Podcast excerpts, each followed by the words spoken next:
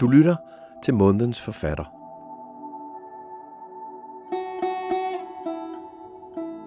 En podcast fra Københavns Biblioteker. Podcasten Månedens Forfatter er normalt baseret på et interview med en aktuel forfatter, som så fortæller om sin seneste bog. Men denne her udgave tager udgangspunkt i et foredrag, hvor en forfatter, der hedder Bo Reinholdt i det her tilfælde, er blevet inviteret til at fortælle om en af sine store forfatterforbilleder, nemlig forfatteren Paul Vad, og ikke mindst hans filosofiske roman Rubruk. Så velkommen til en podcast, hvor en begejstret forfatter fortæller om en anden forfatter, og ikke mindst om hans hovedværk, altså den her bog Rubruk. Det var jo som en forholdsvis ung mand, eller en meget ung mand, da jeg øh, kom under vejr med den her roman af øh, Paul Vad. Jeg er jo en veteranskriver nu, med sådan en, næsten en snisbøger bag mig. Øh, og øh, jeg vil sige, at genlæsningen af Rubruk, den har altså også haft en, en, en stor betydning for mig, fordi den, den rummer simpelthen så meget, som mange andre bøger gør. Jeg må også forudskikke den bemærkning, at det altså ikke er litteraturmagisteren, der står og taler her, eller holder en forelæsning om Paul Vad, der kan stilles interessante spørgsmål bagefter, som jeg kan henvise til nogle noter eller sådan noget. Det er og bliver en øh, skønlitterær forfatter, øh, som er begejstret for en anden forfatters øh, værk. Øh, altså jeg øh, vil gerne over for jer prøve at øh, cementere nogle veje, eller bare rejse nogle indfaldsvinkler øh, til værket ved en, øh, nogle øh, klip fra bogen, som jeg læser op, således at i hvert fald så får Paul Vad ordet, og kan, forhåbentlig kan min 74-årige stemme holde øh, til det. Øh, Vad skriver så koncentreret, og indimellem synes jeg så ubetaleligt smukt. Øh, så øh, jeg synes, at øh, oplæsningen er og bliver det øh, primære.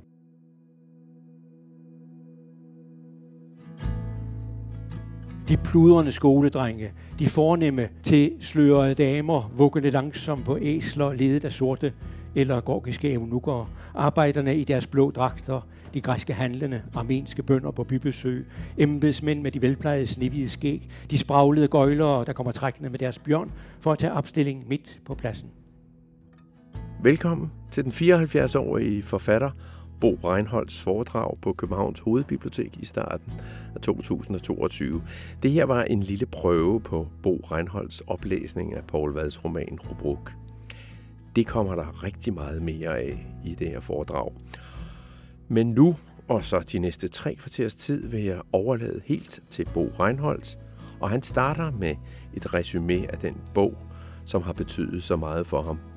Og det bliver hermed også et portræt af bogens hovedperson, som hedder Rubruk. Jeg skal give jer et resume af Rubruk.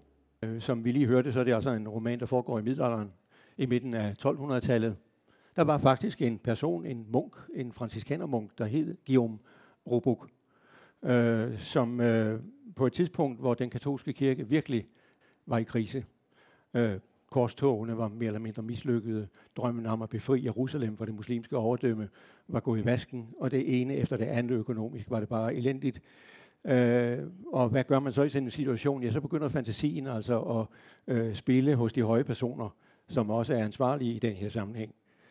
Og det er sådan, at den øh, franske øh, fyrste Ludvig den 9., også kaldet Ludvig den Hellige sidenhen, Uh, han havde hørt noget om, at der i det fjerne østen, i Mongoliet, fandtes en uh, kristen fyrste, som hed Johannes. Han hed presbyter eller præst Johannes. Han skulle have vældig magt, både militant og uh, økonomisk. Uh, og da han nu også var, var kristen, og det var vist nok uh, bevisligt ifølge de kilder, de havde fået, uh, ja, så var det måske en mulighed for den katolske kirke at engagere sig med ham. Derfor så byder øh, kongen, som åbenbart er kendt franciskanermunken Grubruk, som altså er også er en virkelig person, øh, byder ham at rejse sammen med nogle hjælpere øh, østpå og finde den her præst Johannes. En fuldstændig vanvittig rejse, simpelthen på det tidspunkt, hvor jeg kendte noget til landene og anede, hvad man gik ud i. Og det er her, Paul Vad starter sin roman, nemlig da Rubruk sammen med kejseren er i Ægypten, og det er der, han drager ud fra, øh, drager til Konstantinopel, det nuværende Istanbul, og derfra begynder rejsen så med de folk, han har hyret i øh, Konstantinopel. en kæmpe lang rejse, kan I sikkert forestille jer, hvor han altså øh, kommer frem til byen Karakorum, som er, skulle være den mest centrale by, og øh, møder fyrster undervejs, møder andre kloge personer undervejs, øh, og øh, midtpunktet, kan man sige, eller øh, det optimale i romanen her, er altså sådan set, at han kommer frem og konstaterer, punkt 1, der eksisterer ikke nogen presbyter Johannes. Det er fake, det er øh, en myte simpelthen, som alle andre øh, i myter i tiden om det fjerne Østen. Det var det ene. Øh, og han prøver også på øh, at missionere øh, tro mod sin øh, gerning som franciskanermunk, men det er næsten for døve ører. Godt, godt nok er der lidt kristne kirker, men det er sådan nogle fuldstændig øh, PPF'er, øh, kristendomsdyrkere, finder han hurtigt ud af. Så Rubuk går altså rundt og ved ikke rigtig, hvad han skal foretage sig. Og så sker der det, at han har hørt om, at øh, øh, i Mongoliet der er der et øh, tophelligt punkt, nemlig et bjerg. Burkhan Hadron hedder det, jeg ved ikke, hvordan det udtales rigtigt. Øh, og han tænker, der må jeg hen. Jeg må se, hvad der er det absolut helligste på det her sted. Og så drager han alene afsted. Øh, det har han bedt om over for sine folk, der bliver tilbage, og er ude på en helt eventyrlig rejse. Ser det her bjerg, øh, møder øh, en, nogle mærkelige personer øh, undervejs, kommer til at bade i en hellig flod, der flyder op fra bjerget, og bliver faktisk på den måde et andet menneske. Der er flere personer, ved jeg, som har læst den her bog, som siger, at det er jo ikke bare en rejseroman, det er en bevidsthedsrejseroman, hvis man kan sige sådan. Og det er faktisk det, der sker for Rubruk. Altså lidt af en forvandling. Ikke at han slipper sin kristne tro, det synes jeg, det er det fine. Det vil heller ikke være historisk korrekt. Men altså, at han bliver et andet og mere åbent menneske. Og han opdager også med de mange personer, han møder her i den beskrivelse, som Paul Vads meget præcis giver, øh, der møder han også en større tolerance simpelthen, end øh, han egentlig finder derhjemme i lille, store Europa. Jeg skulle så prøve at sige noget om, det, hvad den bog betød for mig, men også hvordan jeg opdagede den simpelthen. Og der kan jeg jo ikke undgå at tale om mig selv. I 1972 var jeg en forholdsvis ung mand og studerende. Øh, men jeg havde noget med mig i bagagen. Jeg havde selvfølgelig begyndt at læse en masse. Jeg var også debuteret på faglitterær plan i det, jeg havde skrevet nogle artikler om øh, sengotisk øh, kalkmaleri i øh, Skandinavien, præ- mest præcis i Danmark. Øh, og det var jo vældig interessant, men ret hurtigt da jeg studerede de her kalkmalerier, så opdager man, hvordan øh, fantasien har spillet det sengotiske individ øh, en, en stor rolle i, i, i deres liv. Øh, jeg ved ikke, om, hvor meget I ved om kalkmalerier, men ved i kirkerne, der er der selvfølgelig malerier af emner fra Bibelen, og så ude i det, man kalder sviklerne, altså hjørnerne der, der har de haft frit spil, de her gode malere, djerve malere. Øh, så der har, de, der har de brugt, hvad de vidste om det fjerne østen. Ikke altid, men i, i ret høj grad. Nogle eventyrlige personer, som de sætter der. Og der er altså ikke grænser for, hvad de våger. Der står øh, personer, der står og pisser, og nogen skider ned på præsten på prædikestolen. Øh, nogen onanerer lige frem. Øh, og andre ser mærkelige ud og har hovedet i maven og ikke noget hoved deroppe og sådan noget. Altså, det var det, der var den folkelige tro på det fjerne østen øh, på det tidspunkt der. Og det fascinerede mig egentlig efterhånden. Min opmærksomhed gik væk fra de testamentariske billeder til, til de her mærkelige væsener. Jeg havde på det her tidspunkt en drøm om at skrive fiktion. Og det vil sige, at jeg havde brug for noget eventyrligt. Og det findes selvfølgelig rundt omkring, men måske vil jeg ikke læse nok. Men det begyndte at blive den første vej hen til at møde Paul Vad. Øhm, hvad var det, der var i 1970'ernes begyndelse? Ja, der var fine, dygtigt skrevne, spændende, samfundsorienterede bøger, lidt små, mindre familier. Paul Vad var med på det hold der. Da han skriver Rubruk og publicerer den, eller får den publiceret i 1972, er det virkelig et afgørende brud i uh, forfatterskabet. Og jeg vil så sige, at det kulminerer, men det vil jeg ikke sige noget om her med det, som måske også kunne have været mit valg, men jeg, den er så stor og omfattende, nemlig Kattens Anatomi, som kom nogle år efter, som er nok en af de mærkeligste bøger i dansk litteratur.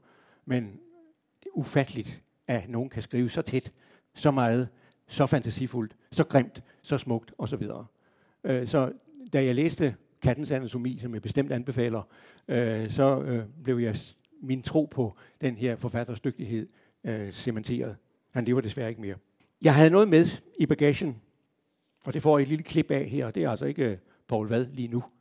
Det er som en fransk Albert Camus, som øh, publicerede en, eller på dansk kom der en novellesamling, der hed Exil og Kongedømme i 1957.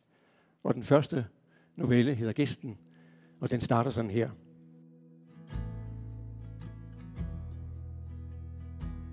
Læreren stod og så på de to mænd, der nærmede sig op ad bakken. Den ene var til hest, den anden til fods. De var endnu ikke nået til den stejle skrænt på det sidste stykke op til skolen, som lå midtvejs oppe på en høj. Langsomt og besværligt stred de sig frem gennem sneen og stenene på den vældige øde højslette. Nu og da så det ud, som om hesten var ved at snuble. Man kunne ikke høre den endnu, men man så dens ånde stå som en damp ud af næseborene. Den ene af mændene var i alt fald stedkendt. De fulgte den lille sti, der i flere dage havde været skjult under sneen, som allerede var temmelig snavset. Læreren kunne regne ud, at det ville vare mindst en halv time, før de nåede op. Det var koldt, og han gik ind i skolen for at finde en sweater at tage på. Punktum. Der stopper min bevidsthed om den her novelle. Camus åbner for et, øh, en sværm af problemstillinger undervejs, som er langt, langt, langt, langt vigtigere. Men på en eller anden måde blev den der med folk, der nærmer sig frem til et vigtigt møde, øh, en, en, en, en form i mig, en skabelon i mig, som jeg på mange måder synes, siden jeg, jeg har måttet indfri. Så derfor handler mine bøger i høj grad om folk, der nærmer sig et eller andet bestemmelsessted. For eksempel deres hjemstavn. Og der kan jeg jo ikke lade være at referere til nogle klassik, virkelig klassikere, altså for eksempel Bibelen. I kender alle sammen måske det scenarie, hvor Abraham sidder i teltåbningen på den varmeste tid af dagen og ser ud over horisonten, og pludselig ser han langt, langt ude tre personer komme gående. Bam, bam, bam, bam. Det er Gud Herren selv, der nærmer sig. Og det bliver så til det møde, hvor han får at vide, at han skal blive far i en sen alder. Eller den fantastiske fortæller fra Nazareth, der i den anden bog øh, fortæller om den fortabte søn, der har øget formuen bort, og sidder derude i elendighed og tænker, hvad, hvad fanden skal jeg gøre? Jeg siger, jeg kan jo tage hjem til far. Han sidder jo alligevel derhjemme og sidder og kigger ud. Og så er der det der fantastisk gribende halvanden linje, fylder det bare, at der står længe før sønnen nåede frem, så faren ham og løb ham i møde og kyssede ham. Jeg kan tude af den sætning, så derfor vil jeg hastigt gå videre. I 1972, jeg var studerende, øh, stod jeg en tidlig forårsdag i kø ved det kongelige teater. Der var åbne prøver på Molières Misantropen øh, med Henning Mortensen i titelrollen og øh, selveste Ingmar Bergman som instruktør. Det måtte jeg se. Åbne prøver var noget helt nyt, simpelthen. Der var en meget, meget, meget langsom kø. Og det havde jeg en forudagelse om, så det var jeg taget noget læsestof med. Og jeg holdt på det tidspunkt et lille tidsskrift, der hed Selvsyn, som var helt fair. Det var fri for ideologier og fri for ja, pral og pis og hvad ved jeg. Det var bare redeligt gør reden for, hvad der kom af skønlitteratur, men også nogle faglitterære øh, øh, diskurser, som, som blev taget op af, af bladet der. Det var et vældig fint blad. Og jeg står her i køen og står og bladrer, og lige pludselig er der noget, der hedder Rubruk. Hvad kan det være? Og så læser jeg øh, udgivernes lille notits der, og tænker, hov, middelalderen, det var da måske noget. Og så begynder jeg så at læse det klip, øh, som var der. Og det, der faldt for, ja, det var så altså lige akkurat den der vej i mig med folk, der nærmer sig hinanden. Øh, den blev stimuleret ganske betragteligt. Og det vil jeg læse op for jer nu fra Paul Vads beskrivelse. Robuk er altså fremme ved målet og har vandret omkring, og som jeg fortalte jer, ikke rigtig øh, nået noget som helst. Så han er åben for en masse ting. Da Rubruk er der stod uden for kirken, så han en person nærme sig, som selv på afstand virkede påfaldende. Det var en mørklødet mager munk i en sort kappe, og derunder en kjortel af groft hårklæde. Der var nu liv og røre rundt omkring, og de første heste stod bundet over ved hestemarkedet. Men øh, munken, der nærmede sig, så ud, som om alt dette ikke vedkom ham. Han gik uden hast, men også som om han ikke kendte til tøven. Hans øjne klare og overvågne, og meget store og mørke, synes knap nok at bemærke omgivelserne. Og mens alt, hvad der ellers bevægede sig og var til i Robuks synsfelt, hørte sammen. I det, hver ting og hver person spillede roller i det samme skuespil, og indåndede dettes luft som en fælles livsbetingelse, så munken til slet at høre med i det, som om han ikke engang var klar over, at han bevægede sig tværs igennem en sådan lokal, i sig selv hvilende og sammenhængende del af den almindelige verdensorden. Han var sin egen verdensorden, uberoende af alt andet, ensom, men selv tilstrækkelig, bestemt på at følge sin fastlagte bane, og allerede på afstand følte Rubuk munkens øjne festnet på sig, som om han netop var denne banes endepunkt. Hans krop var kraftig trods magerheden. Han havde en stav i højre hånd, som han førte frem for hvert skridt. Regelmæssigt, som om alle disse bevægelser var kalkuleret på forhånd. og nu blot fulgte følgerigtigt efter hver andre, og først ville stanse i det længst forudsete øjeblik. Kappen blev holdt sammen af en jernlænke, hvis ene ende hang ned for til og gyngede metalraslende for hvert skridt. Robuk havde set utallige pilgrimme på vej mod det hellige land, eller Rom, eller Compostela, og han kendte deres længsel. Denne munk var anderledes.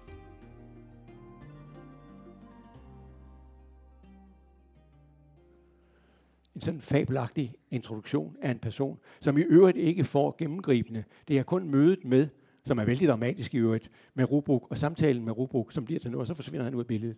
Og sådan er det med mange af de menneskemøder, øh, som Rubruk kommer ud for. Altså det er folk, som optræder lige nu her foran. Så det bliver altså også en symfoni af nogle af tidens øh, lærte, øh, som han taler med og er i opposition imod, eller lærer noget af. Jeg kan endnu en sådan en, altså det ved godt, det ligner en fix idé. Det er det! Er det det med vejen ad hvilken, og sådan havde jeg egentlig også tænkt mig, at foredraget kunne blive kaldt vejen ad hvilken. Øh, nu skal jeg lige finde stedet. Nu er det så Rubuk, som er draget afsted, fordi han vil se det her øh, hellige bjerg. Og så er der sådan en uskreven regel i Mongoliet, at øh, hvis en fremmed kommer forbi og ved måltidstid, så skal han inviteres ind til måltidet. Og det blev Robuk så her. Øh, men da han går igen, så kigger de lige godt efter ham. For det var da en mærkelig mand. Og de spurgte ved andre, hvad, hvad, hvad, hvad er det for en gæst, der er kommet til os i dag? Men ingen kunne nogensinde svare derpå. Når han var gået efter at have spurgt, øh, hvor ligger Burhan Haldun? Hvorpå de havde peget, kiggede de en gang imellem efter ham.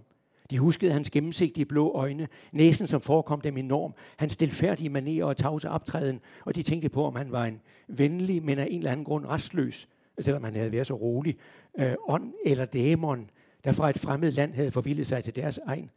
Nu de så ham i det fjerne, som en lille skikkelse, må I høre godt efter, der snart var blevet en lille bitte, bitte prik, der snart var forsvundet.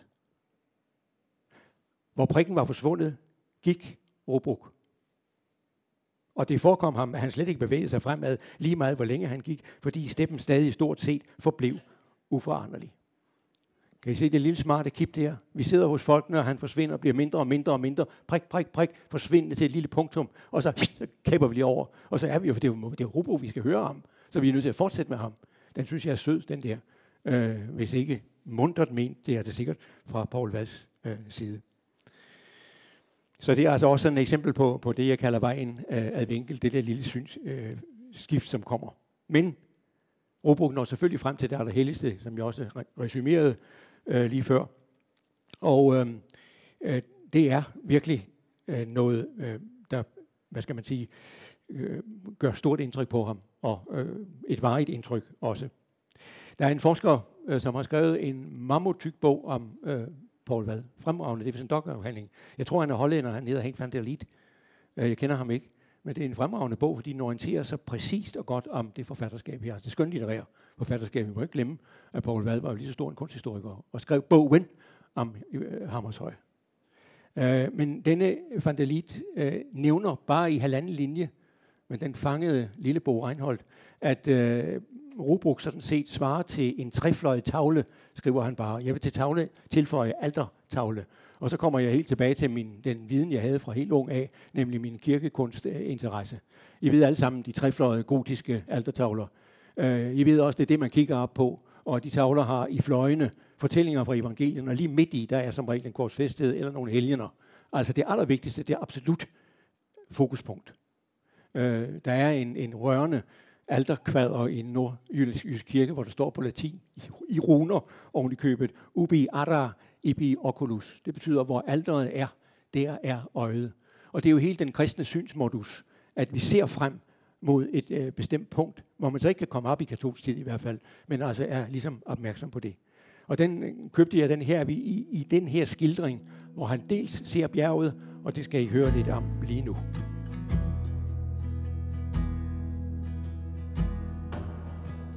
Så skete det dog en dag, at han i det fjerne så en hvid kejle tegne sig utydeligt i luften over den mørke blånen, hvor himmel og horisont flød sammen.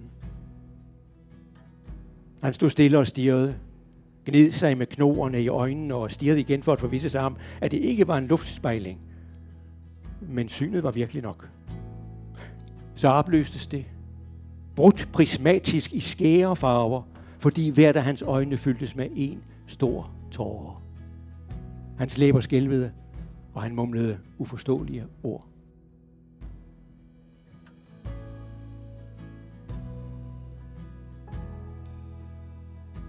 Det, det intense møde med det hellige bjerg er jo selvfølgelig i sig selv gribende og også godt skrevet og ikke særlig langt. Men nu kan jeg ikke lade være, nu har jeg ellers lovet, at det ikke var litteraturmagisteren, der kunne komme med komparativ analyse, men jeg kan ikke lade være at sige, at der er sikkert nogen af jer, der kender eller har husket Johannes V. Jensens berømte myte om Fujiyama, eller bjerget Fujiyama, hvor han er på verdensomsejling, øh, Johannes, øh, og pludselig en morgen vågner og siger, at der er et eller andet ikke galt, men der er et eller andet fantastisk i gære. Og han går hen til koøjet og kigger ud, og lige der fremme ser han japanernes hellige bjerg. Og broderer lidt på det, og konstaterer til sidst, at himlen, paradis, er ikke et eller andet drømmende sted deroppe, men her på jord. Når det kan være så smukt.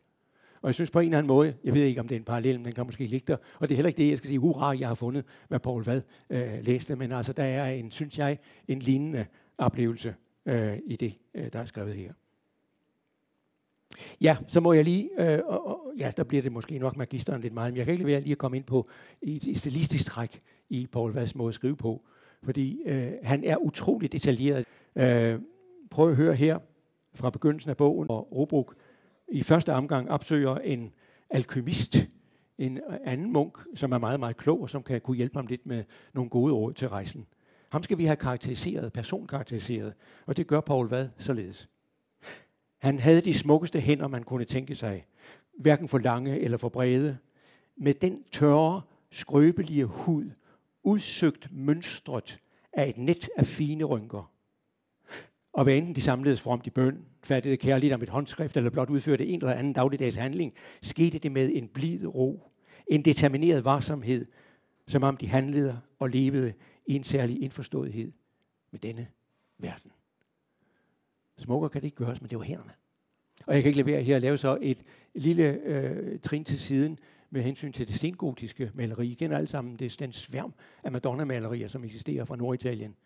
Øh, og hvis I kigger nøjere på dem, altså frem til faktisk det tidspunkt her, hvor øh, Robruk øh, foregår, øh, så vil I se med hvilken uhyrlig detaljrigdom de her malere har formået at formulere billederne. Selvfølgelig på Madonna centralt og på det her, den her store overfede baby, men også ude i baggrunden er det utroligt. Så går der lige pludselig en person, ansat som bliver nogen, der slås.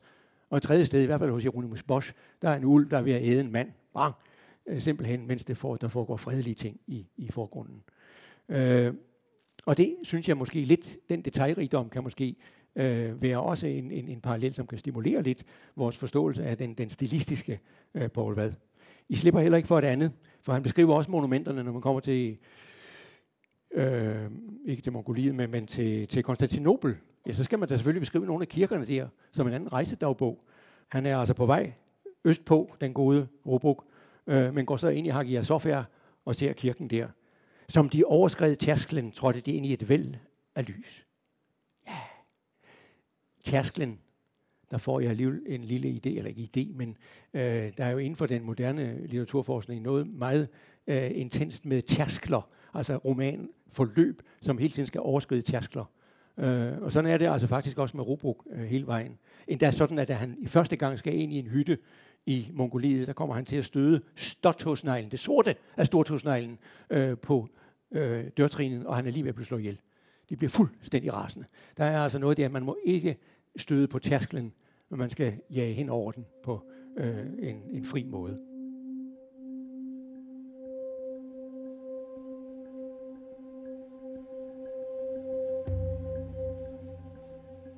Som de overskred tærsklen, trådte de ind i et væld af lys. Der faldt om den og omgav dem fra oven, og skød mure og søjler derne bort, ud mod en yderste grænse, hvor de dog forblev, tonene med dæmpede farver af året, marmor og porfyr, rejst fjernt og fast som fjeldsider og nøgne stammer ved marmorgulvets yderste grænser. Kuplerne og halvkuplerne svævede statisk over lyset, og hulet rumme ud til alle sider, som om det aldrig ville blive færdig med at vokse fra hver kuppels og halvkuppels fod, fra apsis sidevægge og konkernes hulninger, brød floder af lys ind gennem store og små rundbuede vinduer, vandret, lodret og skråt nedad, i længderetninger på tværs og diagonalt, emmende stillhed eller med rumgennembrydende kraft. Et ulæmeligt og allestedsnærværende bygningsmateriale, inkorporeret åndene i de håndgribelige og kostbare materialers urokkelige geometri. Baba.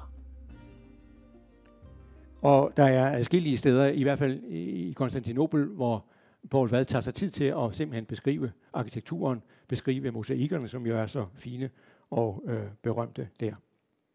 Men hvad nu? Rubruk er altså åbenbart fået noget ind på livet. Øh, han har set det her bjerg.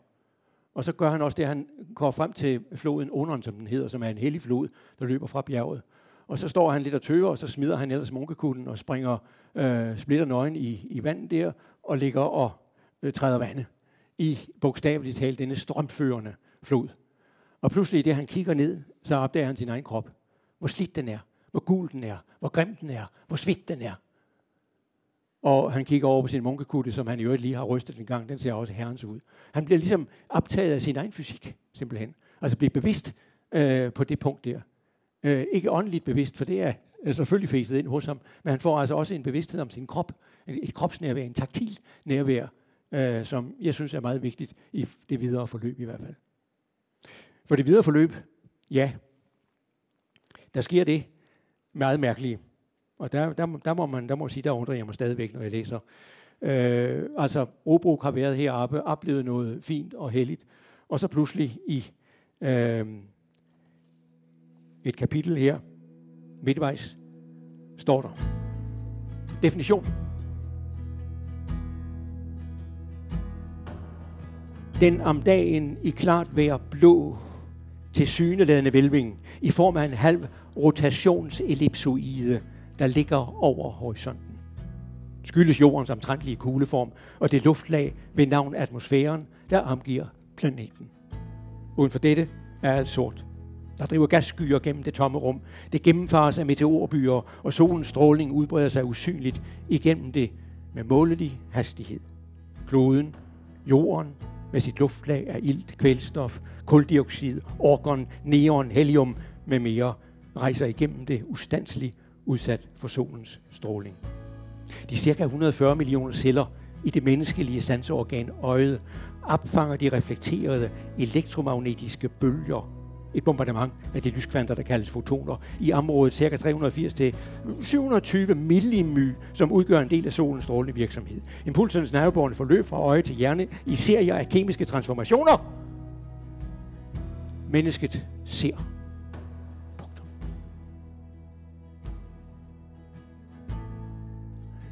For hvad gør man, når en sådan person altså har været ude for det helt vilde? Øh, og, og, og jamen så må man gribe til en, en, et, et brud, et stilbrud uden lige, og det tør det sige sig være her. For det er som en ganske almindelig lexikonartikel. Den er ovenikøbet fire sider længere, og kører bare i det niveau, som taget lige ud af, øh, ja, af, af et leksikon. Øh, måske er det her, Paul Vad peger på, at øh, et eller andet må der ske. Vi må helt fra andet hold end det der øh, åndeligt svævende prøve at få noget fast forankret, som vi kan holde os til. Øh, og der kunne man måske ikke tænke på, i, i, i middelalderen, der var skolastikken jo også i midten af 1200-tallet øh, i voldsom vækst, eller havde været det længe sådan set, øh, hvor skolastikken jo altså prøver at forklare, argumentere for kristendommen, argumentere for, at Gud er til, øh, simpelthen, men med klare, logiske beviser. Øh, kunne det være noget af det samme, som gør, at Paul Vad finder på det her? Vi kan desværre ikke spørge ham, men det kunne være, at nogle af eksperterne øh, kunne svare på det, eller har talt med ham. Det skal kompenseres, det her, og det gør han. Lige efter med kapitlet, som foregår, hvor de er kommet til Armenien, og de er på hjemvejen. Der er, synes jeg, en meget rørende skildring her, hvordan øh, Robro for første gang i meget lang tid fejrer nadveren. Og den nadverfejring øh, er som en, øh, en, en der første gang, altså han har modtaget øh, nadveren utallige gange simpelthen. Men lige akkurat her er han som en, en baby med store blå øjne, der kigger på den her øh, vin, der bliver ragt ham, og det her stykke brød, øh, som bliver øh, ragt ham. Men samtidig så er han også bevidst omkring rummet, og rummet får ligesom en meget levende øh, rolle i det her lille klip, jeg nu vil læse for jer. De tykke mures tæt lukkende, rumlige afgrænsning samler sig med et fast tryk om Robuk. Det halmstrøde stengåls massivitet under ham forbinder sig med væggenes flader og sammenstødende rette vinkler og med loftets lave velving, som skimtes i skæret fra tællelyset. I dette øjeblik rækkes ham et stykke brød og et bæger vin. Da han stod i kirken, havde han bemærket kuplen over rummets kvadrat, så faste vægge allerede nu, århundrede gamle og uden udsmykning. Robuk så forundret på brødet og vinen, der blev holdt frem imod ham. Han lyttede til sydenladende efter et eller andet, eller var blot i al almindelighed fraværende, som om man med hele sin krop kun forsøgsvis var til stede. En sådan fornemmelse af rummet øh, gør det jo til et utroligt intenst øjeblik. Og det er jo altså også nadverfejringen, som lige akkurat sker her for ham på ny, fordi han er øh, delvis eller næsten helt forandret. Noget, som ligger mig meget på scene, også personligt som forfatter. Jeg har jo lov til også at træde igennem her. Eller som min kone sagde til mig, da jeg sagde, hvad skal, du, hvad skal jeg dog fremføre det her? Det står normalt kun at tale om mig selv. Simpelthen, du skal tale om dig selv gennem Paul Vad, eller tale om Paul Vad gennem dig selv. Og det kan jeg jo ikke gøre sådan set meget anderledes, for det er mig, der står her. Øh, men det handler noget om spejle. Spejle hang ikke på træerne, om jeg så må sige, på det her tidspunkt. Man har kunne spejle sig i vandoverflader eller glatte flader måske. Men egentlige spejle, det var en sjældenhed. Øh, og Robo kommer på et tidspunkt på hjemrejsen igennem en by, hvor der er markedsgøjt. Der er sanger, der er dansere, og der er, øh, hvad hedder det, bordel, og hvad ved jeg, alt muligt. Og så er der selvfølgelig alle de mennesker, der kommer trækkende med deres dyr, osv. Og så er der det, der hedder en spejlmester. Jeg ved under, det kunne bære en stor, stor roman. Øh, og denne spejlmester, han har altså selvfølgelig et, et øh, figurhøjt spejl, hvor der er trukket stof for, så man ikke kan se noget, men for en klækkelig mønt, så kan man få lov til at kigge på sig selv. Obo bliver nysgerrig, og øh, opdager også en meget vigtig ting. Han opdager, øh, ser også en, eller overværer en, en, øh, en rig araber, der kommer hen og, og skal spejle sig og står der og er selvfølgelig forfængelig, fordi han er så smuk og flot, og hans tøj er så fint. Ikke? Og Robo får straks syndsbevidstheden ind på øh, hjernen. Kan jeg tillade mig at spejle mig? Fordi, er det forfængelighed, eller hvad? Men han gør det så alligevel til sidst. Og så sker der det vidunderlige, at hvad igen klipper bræt.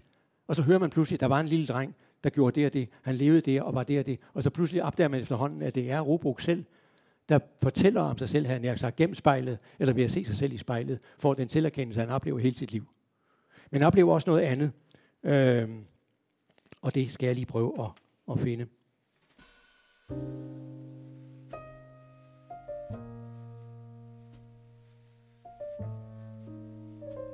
Et spejl.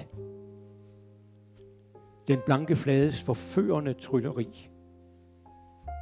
Fordoblingens hemmelighed. Den genspejlede verdens tankevækkende fremmedhed. Behøver der siges mere?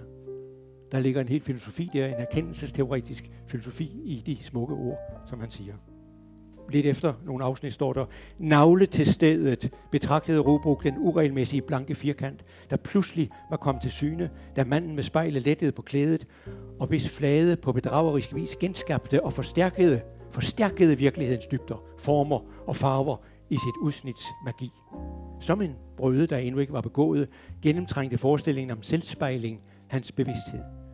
Men hvordan, spurgte han selv, kunne, kunne det være en synd? Jeg spejler mig jo ikke som denne verdens børn for at pynte mig, men derimod for, efter al denne tid, at få at vide, hvem jeg er. Og der kommer så hele det store kendelses teoretiske spørgsmål ind. Vi er spejlet. Og det er der, jeg øh, sådan set vågner. Det gør jeg, fordi jeg, min far var fotograf, og jeg hjalp ham øh, med at fotografere. Jeg havde det bedste udstyr øh, gennem ham, øh, simpelthen. Men den der øh, parole om, eller det diktum om, at fotografiet er jo det fastholdte spejl, den har altid også øh, fulgt mig. Og det, jeg lige læste her, øh, der var kommet en lille felt, en lille øh, kvadratisk felt, øh, åbent af spejlet ned for neden, som spejlmesteren åbenbart ikke har set. Ha, så kunne man gratis ikke spejle sig selv måske, for det var for lidt. Men der sker det, at alverdens befolkning, som går til markedet, de defilerer forbi og kan spejles derinde. Jamen, er det virkeligheden, eller er det virkeligheden, den afspejler? Og det dialektiske mønster kommer så lige pludselig ind i romanen filosofisk fint på det her tidspunkt. Og det er jeg fuldstændig vild med. Øhm, jeg kan lige læse også i den her sammenhæng, hvad er det så, man ser i spejlingen?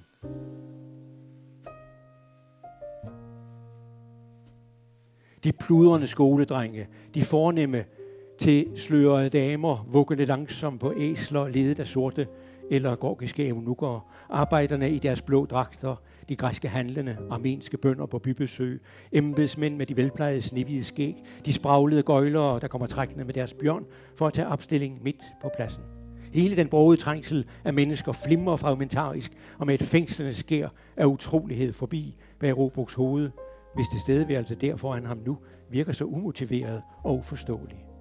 Anspændt undersøgte han den mærkelige, sammensatte figur, det er så ham selv, der ikke ville slippe ham af syne, ude af stand til at udvinde nogen forståelse af den, og vidste allerede, at spejlet afviste ham i det, han gennemskuede dets bedrag. Han følte en umådelig skuffelse, men i det erkendelsen afslørede sit sigtes falskhed, som en metafysisk sky, der bortvejredes, blev han i chokeret tilstand ved at se det hervede, rynkede, ligesom afsvedende ansigt foran sig. En ting i verden, latterlig og patetisk i sin drøjestoflighed. Ikke andet. Slut! Klædet blev hængt på plads. Hans billede forsvandt. Godt så. Der er ligesom om, Paul Vad hjælper Robok ud af det der. Det kan du godt glemme alt det der. Det er noget fis, simpelthen. Gud nej! Men ja, problematikken fortsætter sådan ligesom, og den står også åben, som så mange andre af de filosofiske, ja, verbale diskussioner, der har været, undskyld, der har været undervejs. Øh, og her igen så en lille allusion øh, som gammel oldlærer kan jeg jo heller ikke lade være at tænke på den kære Platon i den her øh, sammenhæng. I har måske hørt om hans såkaldte hulelignelse. En meget mærkelig lignelse, hvor der sidder nogle folk, de har siddet hele livet med ryggen til verden. De sidder inde i en hule og ser op på en væg.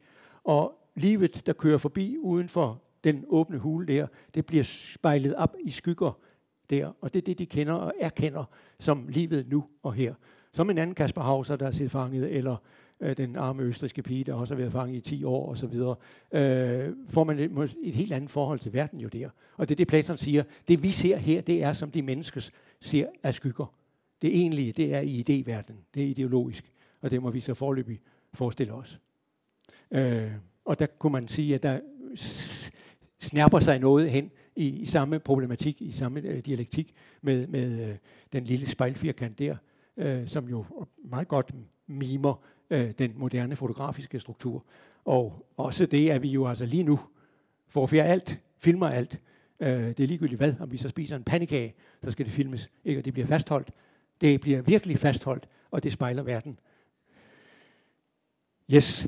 Øh, jeg er så småt ved at være fremme ved, ved vejs ende.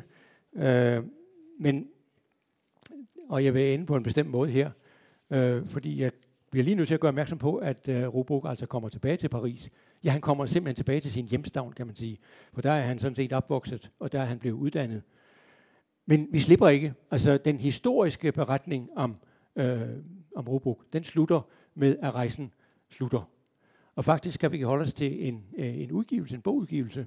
Øh, professor Knud Hannestad, som desværre heller ikke lever mere, øh, har oversat og kommenteret Robuks rejser, altså før Paul Vad øh, skrev den her.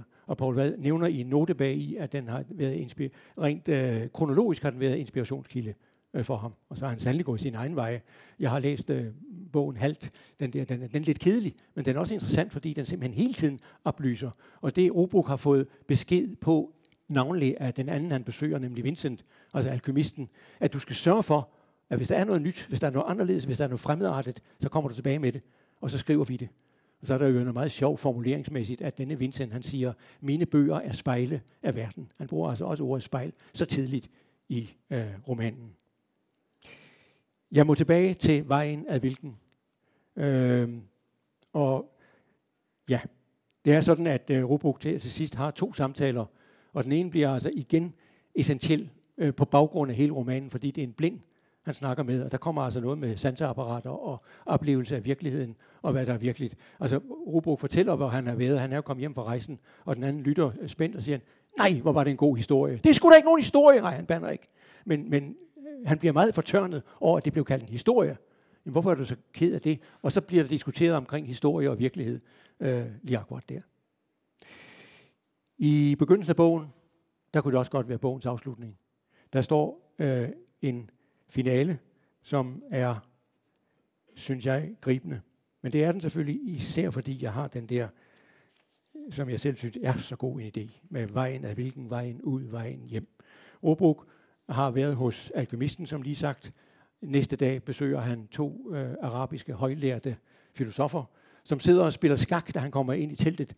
Og der er det også fantastisk, altså nu kan jeg jo ikke læse hele bogen op for jer, dem jeg gerne vil, men altså at, at øh, hvad skildrer, hvordan han, han, han aner ikke noget om skak, han aner ikke, hvad det hedder, og hvordan man kan sige. Og så sad de foran en kvadratisk bræt, og så flytter de brikkerne, nogen til siden, nogen frem, nogen skråt, og, og så pludselig så bliver nogen lagt ud. Altså med denne barnlige naivitet, som også gør, også for en person, for mig, der heller ikke kan spille skak, øh, gør det helt vidunderligt. Dem snakker han med, to meget sympatiske personer. Øh, der er en harpespiller inde i rummet, som fylder rummet med dejlig musik. Men Obo skal gå på et eller andet tidspunkt, blandt andet fordi han skal rejse til Konstantinopel i første omgang. De fulgte ham ud, de her to lærte. Harpespilleren forlod ikke sin plads og stansede ikke sit spil. Så mens de var på vej ud, hørte Rubruk endnu et øjeblik tonerne og havde en fornemmelse af, at en del af ham selv var blevet tilbage i rummet derinde, hensunket i en lytten, der var som en betragtning af forunderlige geometrier, gyldige i en fremmed verden, som han dog netop hørte hjemme i. Abu Ali og Moses Ben Maimon så Rubruk vandre bort. Gaden var lys og støvet, kantet af hvide huse. Robruk var lidt skrutrykket, lidt duknakket og spacerede roligt afsted under den tidlige eftermiddagssols brændende stråler. Sådan hen gennem den mennesketomme gade, mellem de lave huse, en almindelig kristen munk underkastet en ualmindelig bestemmelse. Abu Ali og Moses Ben Maimon sidder ved skakbrættet. Vandringsmanden fjerner sig stadig. Snart er han ikke længere Rubruk, hvis ansigtstræk viskes ud, men blot en bevægelse. Ja, en bevægelse rettet mod mål, der fortaber sig i det dunkle, indtegnet i en tvivlsom og højst ubestemmelig geografi. Klapsalver til Bo Reinholdt efter hans foredrag på Hovedbiblioteket i København. Et foredrag om bogen Rubruk, som han også læste op af flere gange. En bog af Paul Vad. Rubruk findes på biblioteket, både som papirbog, som lydbog, altså læst op, og som elektronisk bog. Og du kan finde den via bibliotekets hjemmeside, hvor du så kan bestille den eller få den ned på din egen hjemmecomputer. Du kan også finde flere podcasts fra Københavns Biblioteker der, hvis du søger på bibliotek.kk, det står for Københavns Kommune, .dk. Og så skal du søge under den fane, der hedder Lyd. Der kan du finde podcasts med forfatterportrætter, aktuelle bøger, anbefalinger, podcast for børn eller podcast for forældre om børnelitteratur, du kan også finde ud af, hvilke arrangementer og kommende forfatterforedrag vi har her på Københavns Biblioteker. Det finder du under den fane, som hedder aktiviteter, altså fanen lyd eller fanen aktiviteter. Du kan finde mange ting derinde. Alt sammen altså på bibliotek.kk.dk. Denne her podcast var tilrettelagt af Marie Lund Boltag og mig, Claus Vitus og musikken var leveret af Epidemic Sound. På genhør i en anden podcast, måske, og måske på gensyn på biblioteket.